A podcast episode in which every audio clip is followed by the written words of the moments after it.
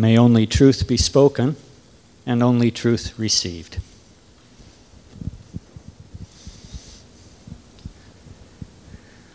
The title of this sermon is What Do I Do Now? And now I understand you have been receiving sermons from the book of Proverbs this summer. And I hope it's been good for you to reflect on some of the Bible's wisdom literature. But drawing from the same tradition, I'm extracting today's scripture, packed with practical wisdom, from the book of Ecclesiastes, which offers sage, sometimes sardonic perspective on the human condition. And reading through chapter 9 of Ecclesiastes last June, I was struck by one verse in particular. Enjoy life with the wife whom you love, all the days of your vain life all the days that are given you under the sun, because that is your portion in life and in your toil at which you toil under the sun. Hmm. Verse 9. Now, that was the day I received an invitation from Elim Chapel to preach this Sunday, and I said, if it was today, I'd preach on this passage. And Graham said, fine. And here we are today. Enjoy life with the wife whom you love all the days of your fleeting life. Because that is your portion in life and in your toil at which you toil under the sun. As it happens, I met the wife whom I love right here in this auditorium 45 years ago. Margie and I have a long personal association with Elim Chapel. Many of you are familiar with us at one way or another. A few will remember Margie as a going concern around here in the 80s and 90s, an active woman raising children, leading Bible studies, organizing potlucks, serving in many ways. Things are different for us these days.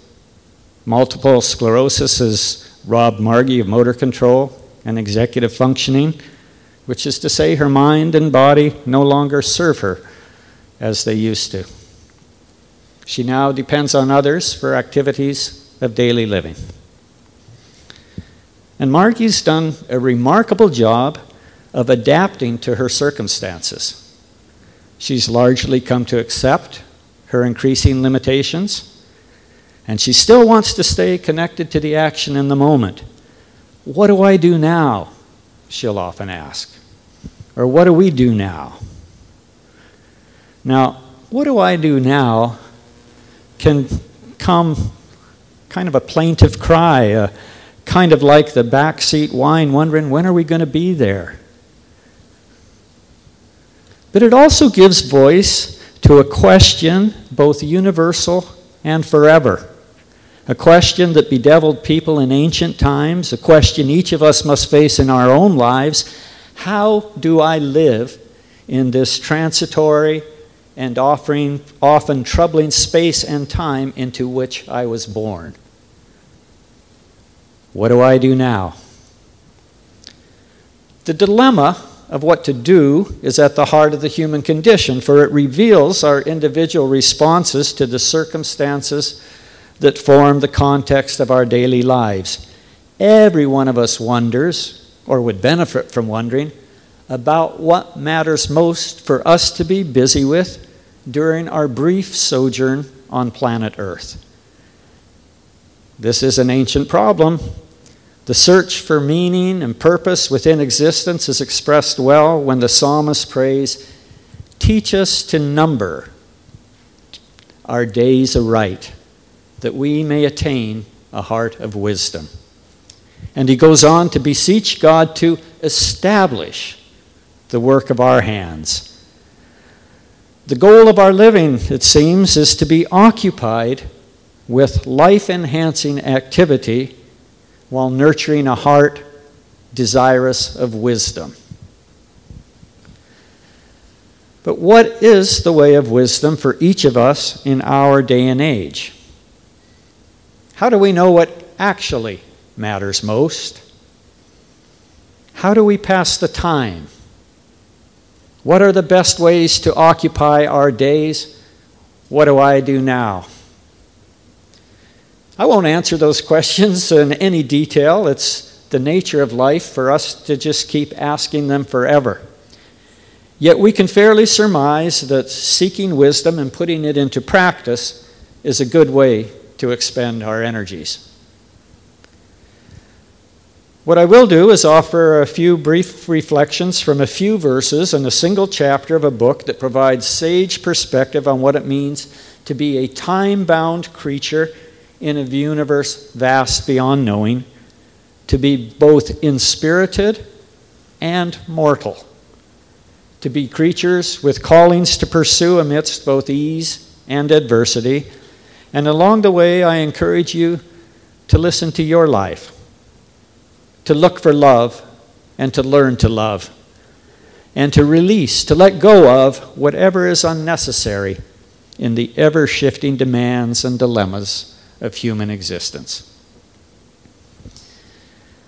Now, as a person whose faith is cast on the idea of a loving creator and a love saturated creation, the presence of much pain, suffering, conflict, and toil presents some difficulties.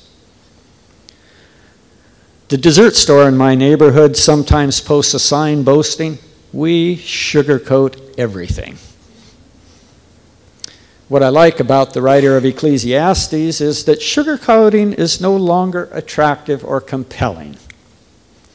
He casts a more experienced eye on the way things are and things are never like any of us will ever find completely satisfactory, either now or 3,000 years ago.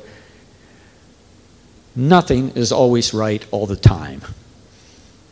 And coming to terms with the way things truly are rather than how we would prefer them to be is a big item on the human task list.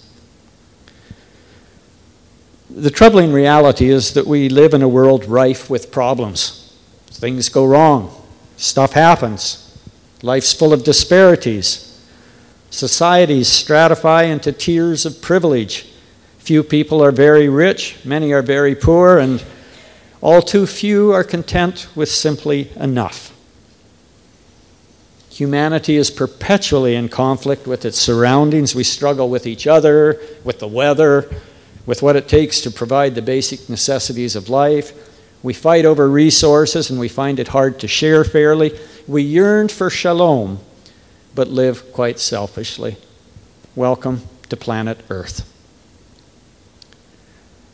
Beyond uh, the features of our existence that could be so much better if only we collectively hearken to our better angels, there remains the further fact that just about everything that ultimately affects us is beyond our control, anyhow. Our arenas of influence are microscopically small in an exponentially expanding universe. We're bit players at best, ultimately, more like particles than persons. These can be hard concepts for us to come to terms with, humbling for sure. A well known wisdom prayer calls for serenity to accept the things I cannot change, courage to change the things I can, and wisdom to know the difference. This is the eternal struggle of life. What do I simply need to accept? What do I need to work at? How will I know the difference? What do I do now? In the opening verses of Ecclesiastes 9, the writer acknowledges the general fairness and unfairness of life, which is that while everybody is born and everybody dies, and that's fair, just about everything that happens in between is not fair, whether for better or for worse. And that whether we are good or bad or rich or poor or whatever, just about anything can happen to anybody for no good reason at any time. Life is like that. Life, declares the teacher, is vanity. which to my ear sounds downright cynical. And here it's important to clarify some points about this word choice.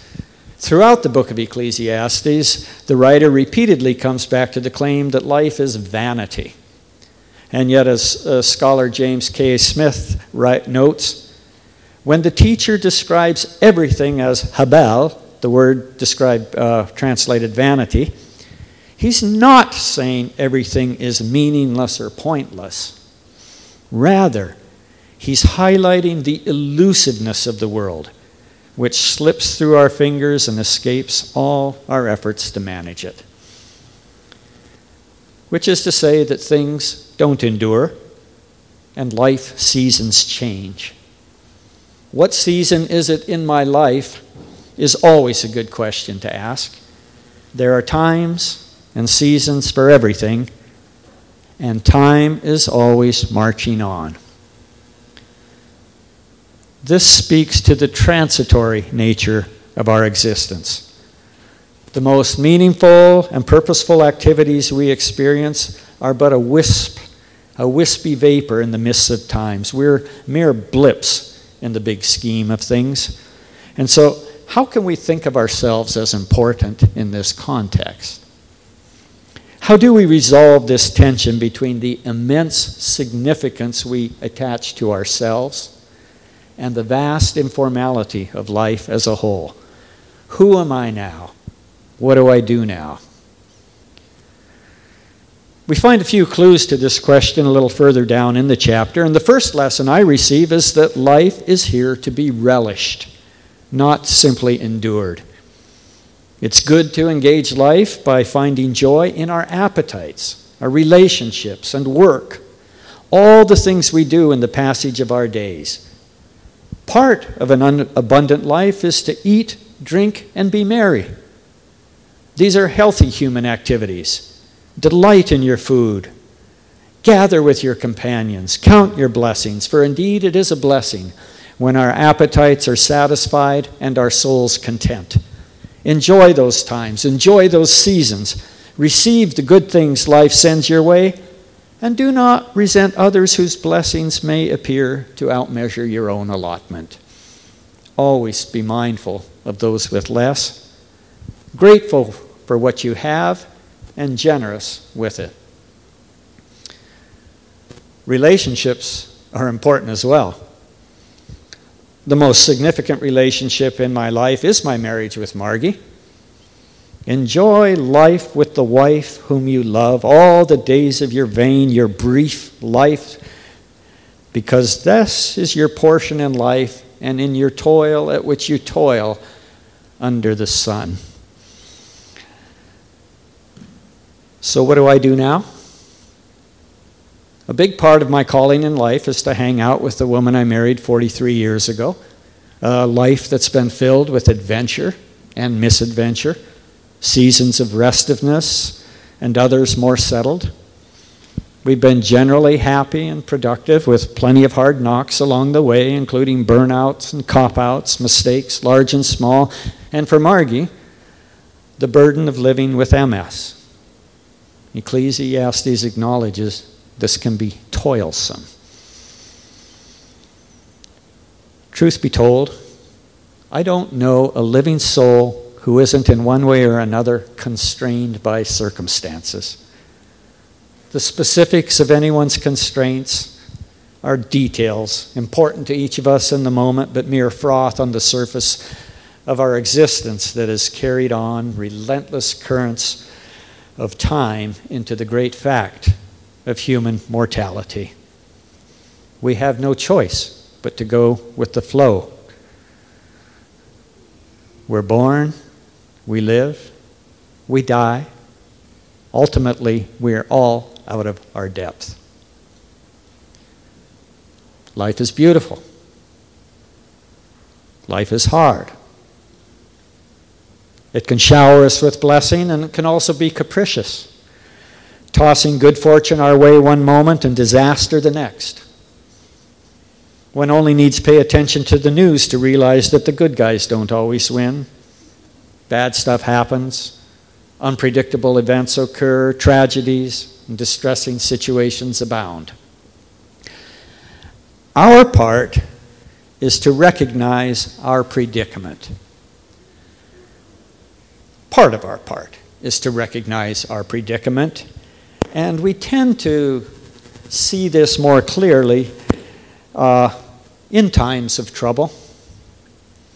Each of us will face moments when we and or people we love are completely overwhelmed, when the realities of human frailty and the limitations of our ability to control our environments will disturb, dislocate, distress, and otherwise trouble our lives. No one can anticipate the day of disaster, says the sage. And calamity can be sudden and overwhelming, he says, like a fish caught in a cruel net or a bird in a snare. Anything can happen to any one of us at any time. Time and chance happen to them all. So, what do we do now? I want to suggest, in the first place, that we orient our lifestyles to grow in love. We should never stop trying to develop greater affection and respect for God, for others, for ourselves. When Margie and I got married, we vowed to laugh with each other in joy, to grieve with each other in sorrow, and grow with each other in love. Little did we know what we were pledging. We certainly enjoyed our wedding day and through the decades have always had everything we truly needed. And today, our love is different than on the day we spoke our vows before witnesses. It's deeper, it's wider, it's kinder, it's less self serving in both directions. And it's a pretty good place to be in a relationship. But I do not recommend the pathways I do not recommend to you the pathways we've taken to, to be in a, in, a, in a place of contentment here. Each of us has our own issues to navigate, and we always do. In this world, you will have tribulations, and love softens the suffering. What do I do now? Do what it takes to grow in love. You do that in part by seeking your vocation in this, you need to work with the grain of your calling. You can pursue your bliss or you discover your groove or whatever metaphor it takes for us to become aware of an appropriate and productive outlet for our energies. You need to look within yourself and then around you. What could the world, where in my environment could the world use some mending? One clue to find that is probably from where you have suffered. What wound have you lived with that sensitizes you to a need in your community or in your sphere of influence? So allow the Spirit to speak into your pain and be open to following where that leads. What do I do now? Do your bit to make human society a less dangerous and a more flourishing environment in the situations and decades where you're the one carrying the torch. Brighten the corner where you are.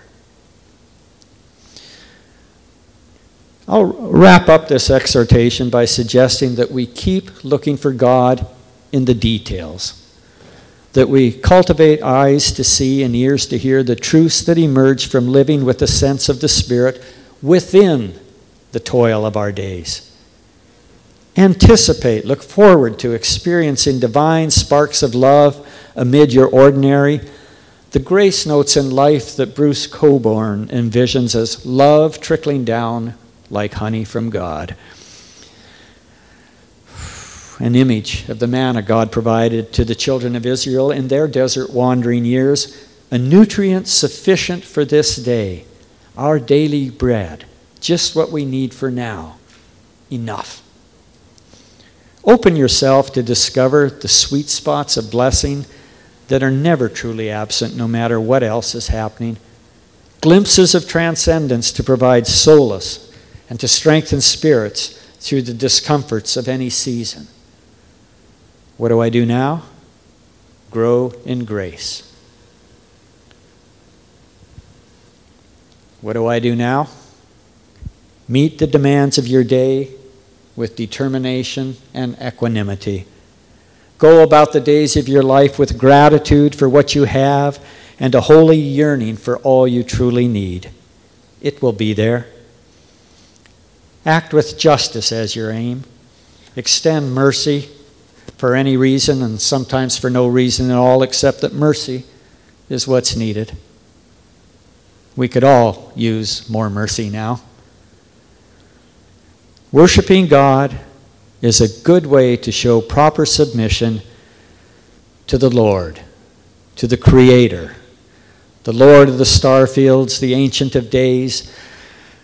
Loving our neighbors as ourself is a guideline for righteous living.